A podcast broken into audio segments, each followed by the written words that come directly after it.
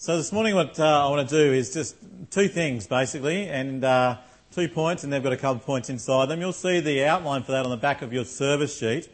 Uh, so what we're going to be looking at first is what type of book is uh, the book of Revelation. We're going to look at that to see uh, what John says it's about, uh, and then we're going to have a, just a quick, a bit of a look at three things I think that we can take out of the first eight verses to help us understand what the rest of Revelation is going to tell us as well and help us how we can apply it to where we're at here in Evans Prezi.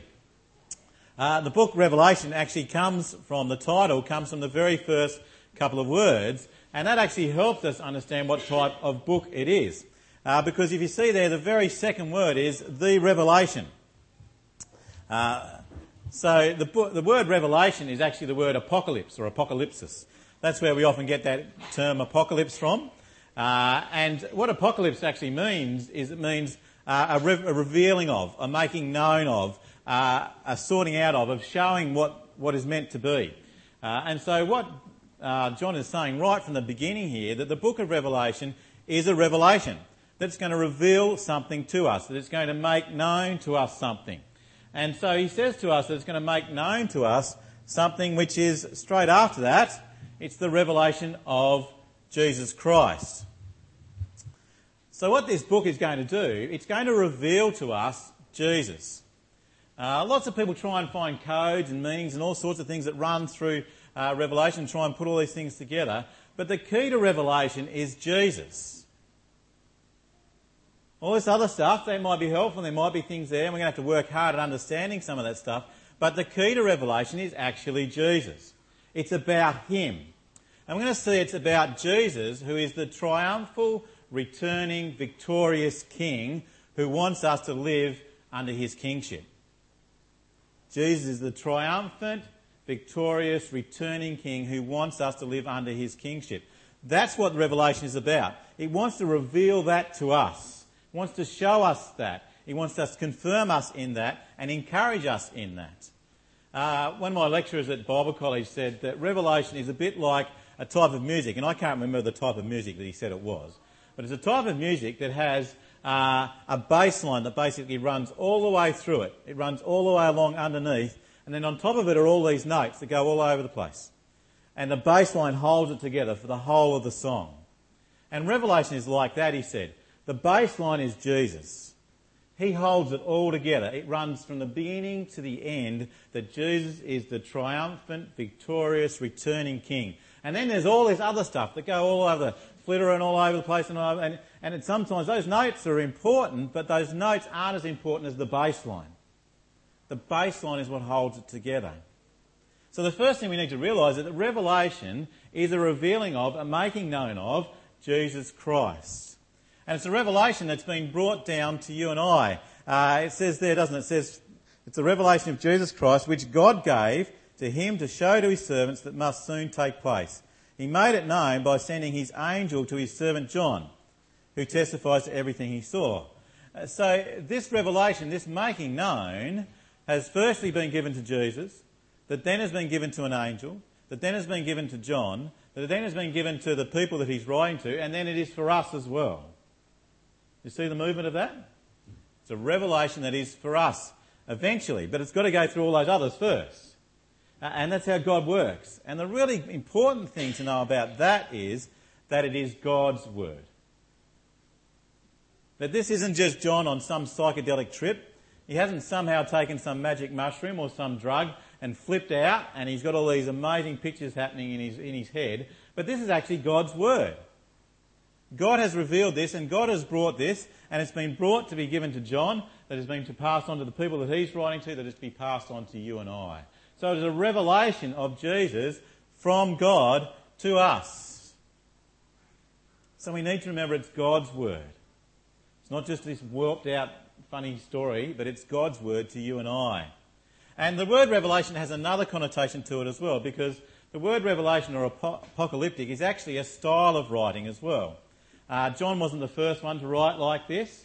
Uh, people like Daniel and Zechariah and even Ezekiel a little bit has it in it. It's a style of writing uh, where God reveals things to people through visions and dreams and through giving lots of symbol- symbolism and imagery and pictures. Uh, if you want to say, in a sense, Romans is like your theological handbook, and Revelation is like your picture book. Uh, Romans, you get down into the nitty gritty of everything, and you can nut it out, and you can work it bit by bit by bit. Whereas Revelation is like this big picture book, and it just opens up and broadens out for you, and you go, wow. It's an amazing book. It's a big picture book for us as well. And so when we read Revelation, we've got to remember that, that John's writing in this style of apocalyptic. So therefore, there's going to be lots of symbols and lots of imagery and lots of things pointing to things. So it's very hard to take it just literally. You can't just pick out a verse out of Revelation and say, that's exactly here. You need to think about it, how he's putting it together. Uh, because it's going to have a whole lot of symbols to it. Now that does make it a little bit difficult and does make it a little bit hard to work through. It just means you need to put a little bit more effort into trying to work it out. And lots of the imagery and lots of the pictures and lots of the symbolism relate right back to the Old Testament. And Daniel, the book of Daniel, is really important in understanding Revelation. Because Daniel says, gives some very similar pictures to, to John does. And Daniel says that he's revealing things that are going to happen in the future, whereas John says he's revealing stuff that's happening now and very shortly. See what he says shows his servants that must soon take place. Uh, people who've read this, they show that if you look at the exact writing of Daniel chapter 2 verse 28 and Revelation chapter 1 verse 2, they are almost identical in the way that they are written in Hebrew and Greek. And so what John is doing, he's saying, I'm actually coming in to show you the things that Daniel was talking about, they're going to be revealed here and now. So we need to keep that in mind. It's a revelation of what God is bringing of Jesus the triumphal king who's going to come and show us and he's going to return. But not only is it a revelation, but it's also a prophetic revelation, isn't it? Uh, look at what it says in verse 3. Blessed is the one who reads the words of this prophecy, and blessed are those who hear it and take it to heart that is written in it, because the time is near. So it's a prophetic revelation. And now, when the Bible talks about prophecy, it's not always about future telling. It's more about forth-telling. It's about telling what God is doing and what God is going to do. So Revelation, in a sense, isn't all about end times. Some people always think that Revelation is all about something that's going to happen here. But Revelation, I think, is actually for all times. And I'll show you that as we work through. And, but it actually is about all times. It talks about what happened back then. It's talking about what's happening now. And it's going to be talking about what's happening in the future. It's for all time. It's not just what's going to happen in the end but it's actually for all time. Because we've got to remember that it was written to a specific people, wasn't it? So these people that he wrote to back when John wrote uh, have to know what it's about as well.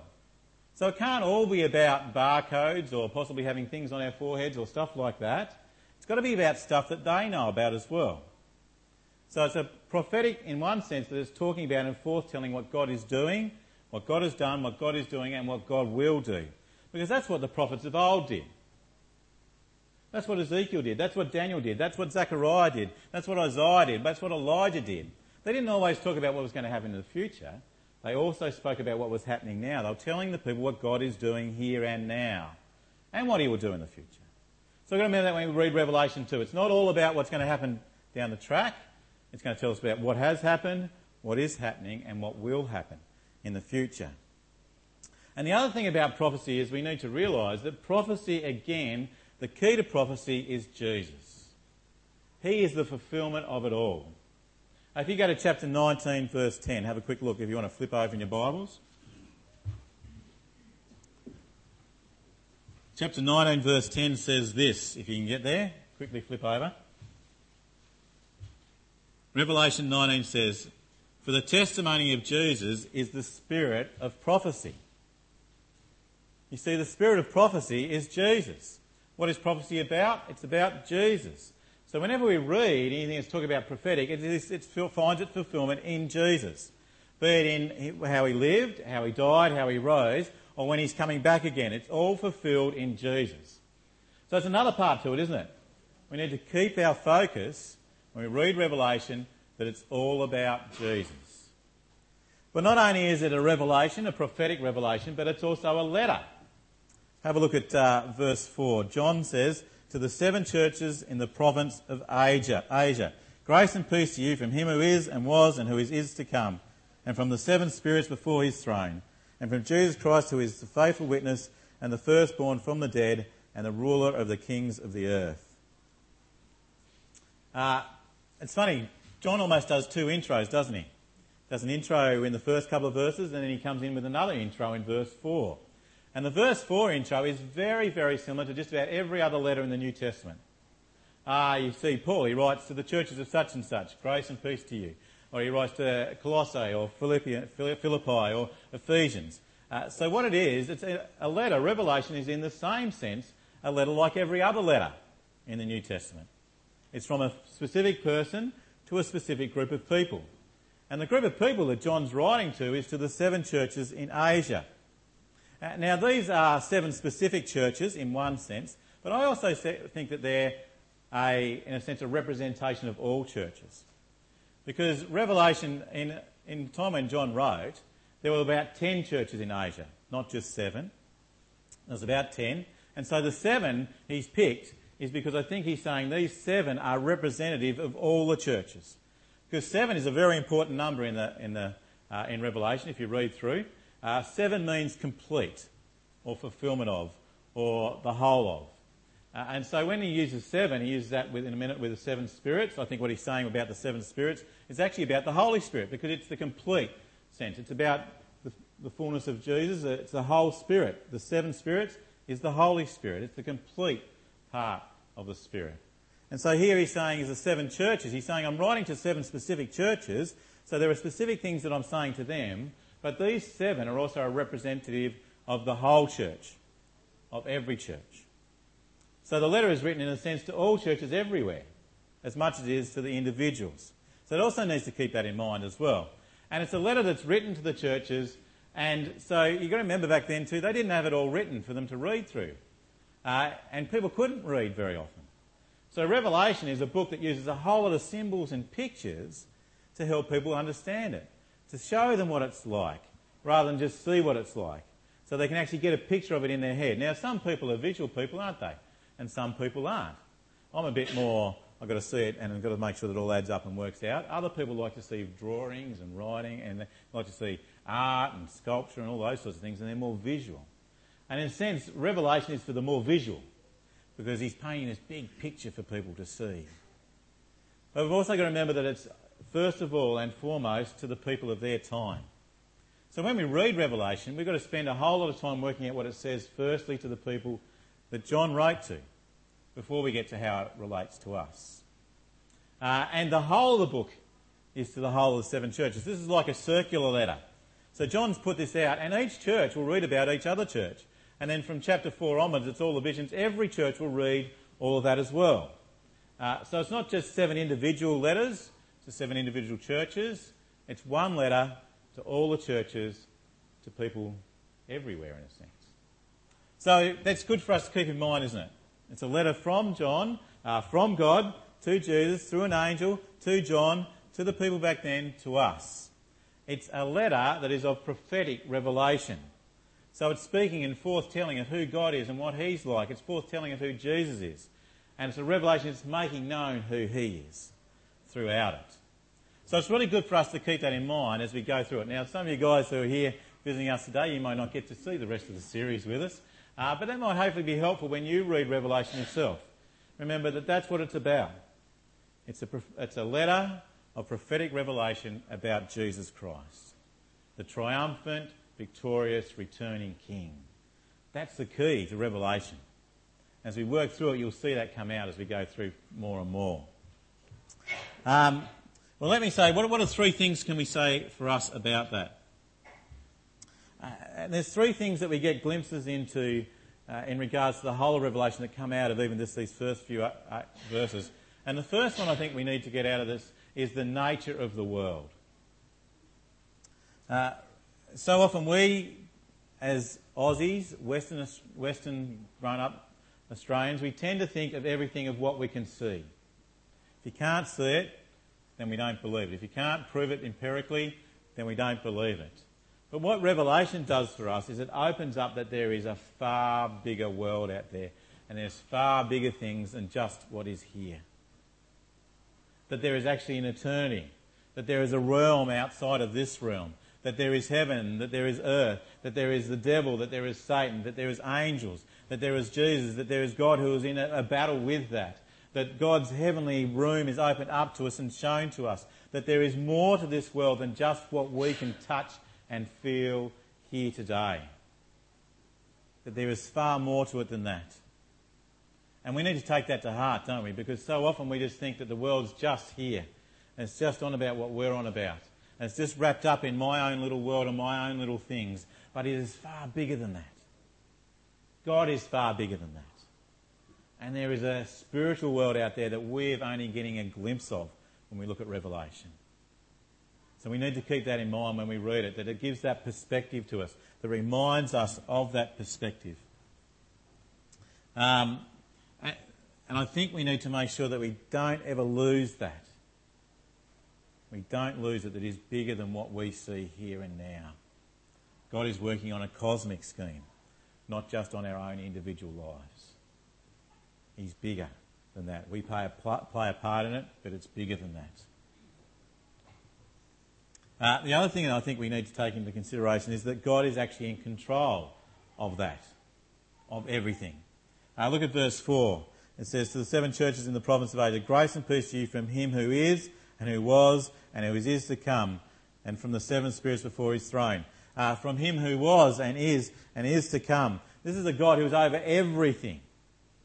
He's in control of everything. And look at down in verse 8. I am the Alpha and the Omega, says the Lord God, who is, and who was, and who is, is to come, the Almighty. So often when we look at the world, we think it's in chaos, don't we? We think that just everything's completely, utterly destroyed. And we think, who is in control of this? Well, Revelation steps in and says God's in control of it. No matter how chaotic you think it is, no matter how devastating it looks like it is, no matter what is going on around you, God has got it sorted. He's got it in control. Even at the worst of times, God's got it in control. Even in the best of times, God has got it in control. Even though it looks like the people who shouldn't have power have power, God ultimately has it in control. He is the one who has the power. Uh, it's quite easy for us, isn't it, to have a shrunken world view that we just think of the things that are around us. But again, we need to look outside that and see that God is ultimately in control of everything. God says that He is the Alpha and the Omega, that He is the beginning and the end, and everything in between. He has it all, and everything is in His hands.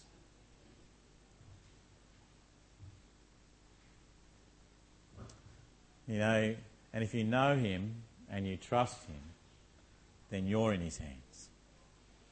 He has you as well.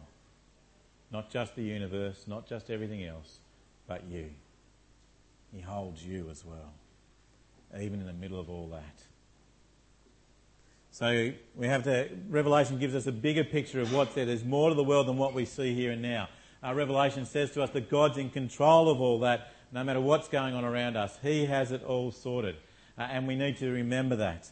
Uh, but I think one of the biggest things that we need to get out of Revelation is the importance and the urgency of following Jesus. The importance and the urgency of following Jesus. Uh, look what he says there uh, in verses 4. He goes on down there in verse 5. It says, uh, and halfway through it says, To him who loves us and has freed us from our sins by his blood, and has made us to be a kingdom and priests to serve his God and Father. To him be glory and power for ever and ever. Amen. Look, he is coming with the clouds, and every eye will see, even those who pierced him, and all the peoples of the earth will mourn because of him. So shall it be. Amen. Jesus is the risen King. He has defeated death. He has taken on. He has risen again. He has come back to life. And he says, If you trust in me, then I have life, and I can give it to you. And he says, I'm coming back again. And don't forget it. I'm coming back again. Uh, I was a physical education teacher in a previous lifetime, uh, well, before I became a minister. Uh, and I can remember in my first year out when I went to teach at a school, the principal said in a meeting, he says that every now and then I'm going to pop in and I'm going to have a look at what you're doing in your classes and see what you're doing. And me being a first year out teacher when I started teaching thought, ah, that's not going to happen. He's not going to have enough time. And he's 60. What's he going to have to do with a PE teaching anyway? He can't run around. He can't play games. He can't do anything. He's not going to turn up. He's not going to be there. So I went on and thought, that's all fine. Well, the first term went by and he didn't turn up. I thought, ah, that's what's going to happen. He's not going to turn up. Well, the second term, in the middle of the term, suddenly he turned up on the tennis courts, standing there with, with uh, sand shoes on, ready to play a game. Now, that freaked me. I thought, oh no! Am I prepared? Am I ready? Have I done enough preparation? Have I got my lesson plan organised? Are these kids going to behave for him? Sometimes they don't behave for me, but now the principal's here. What am I going to do? This is, man. So my blood pressure went up, started to sweat a bit. Not too sure what happens. I wasn't even moving. I was sweating. And it was just like this wow, the principal's here. What am I going to do? Well, it went okay, I'll let you know. But um, it, I think we live a little bit like that, like I did with the principal, don't we?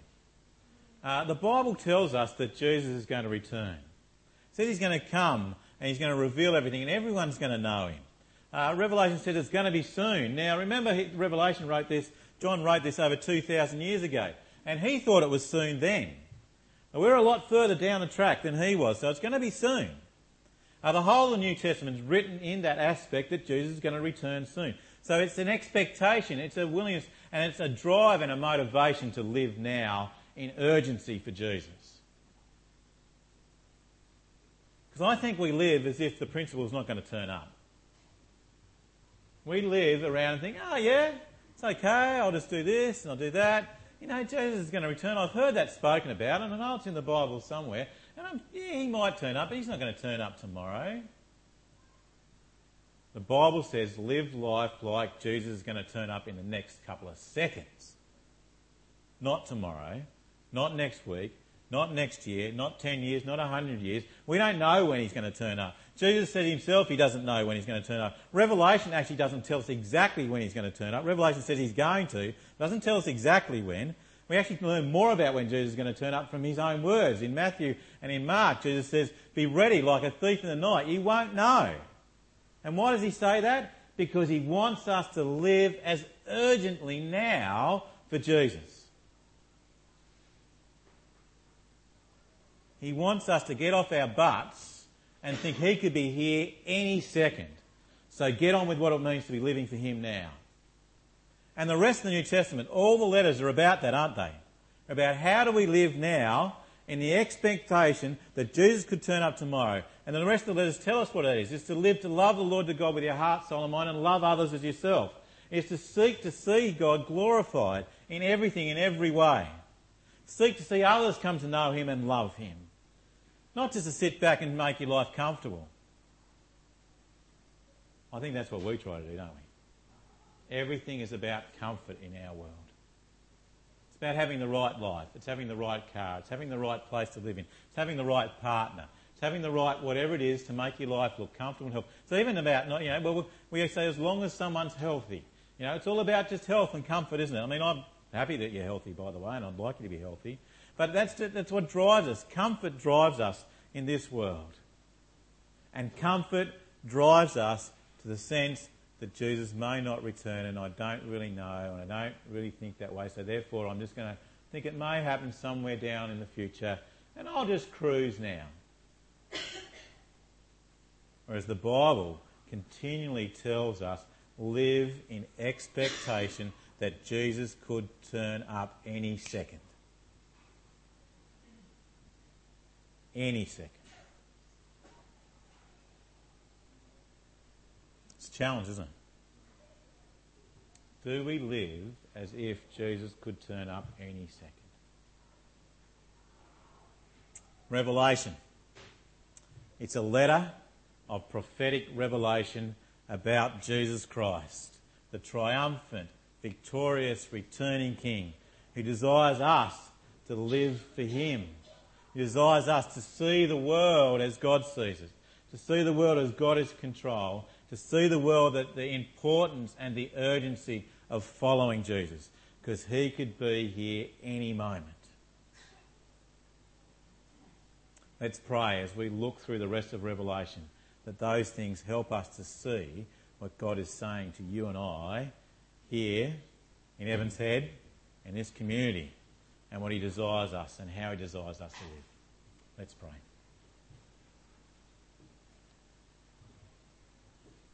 Heavenly Father, we, uh, we thank you for your word. We thank you that you've revealed your word uh, to John. We thank you that he has written it down for us.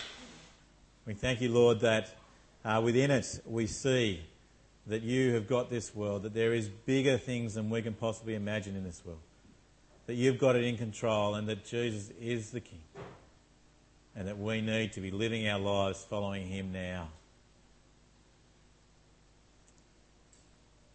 Lord, forgive us for the times that we haven't lived that way. Forgive us, Lord, that we haven't lived expecting you to turn up. Help us, Lord, to live the way that you desire us to live, knowing that you are returning, that you are the King. We pray this in Jesus' name. Amen.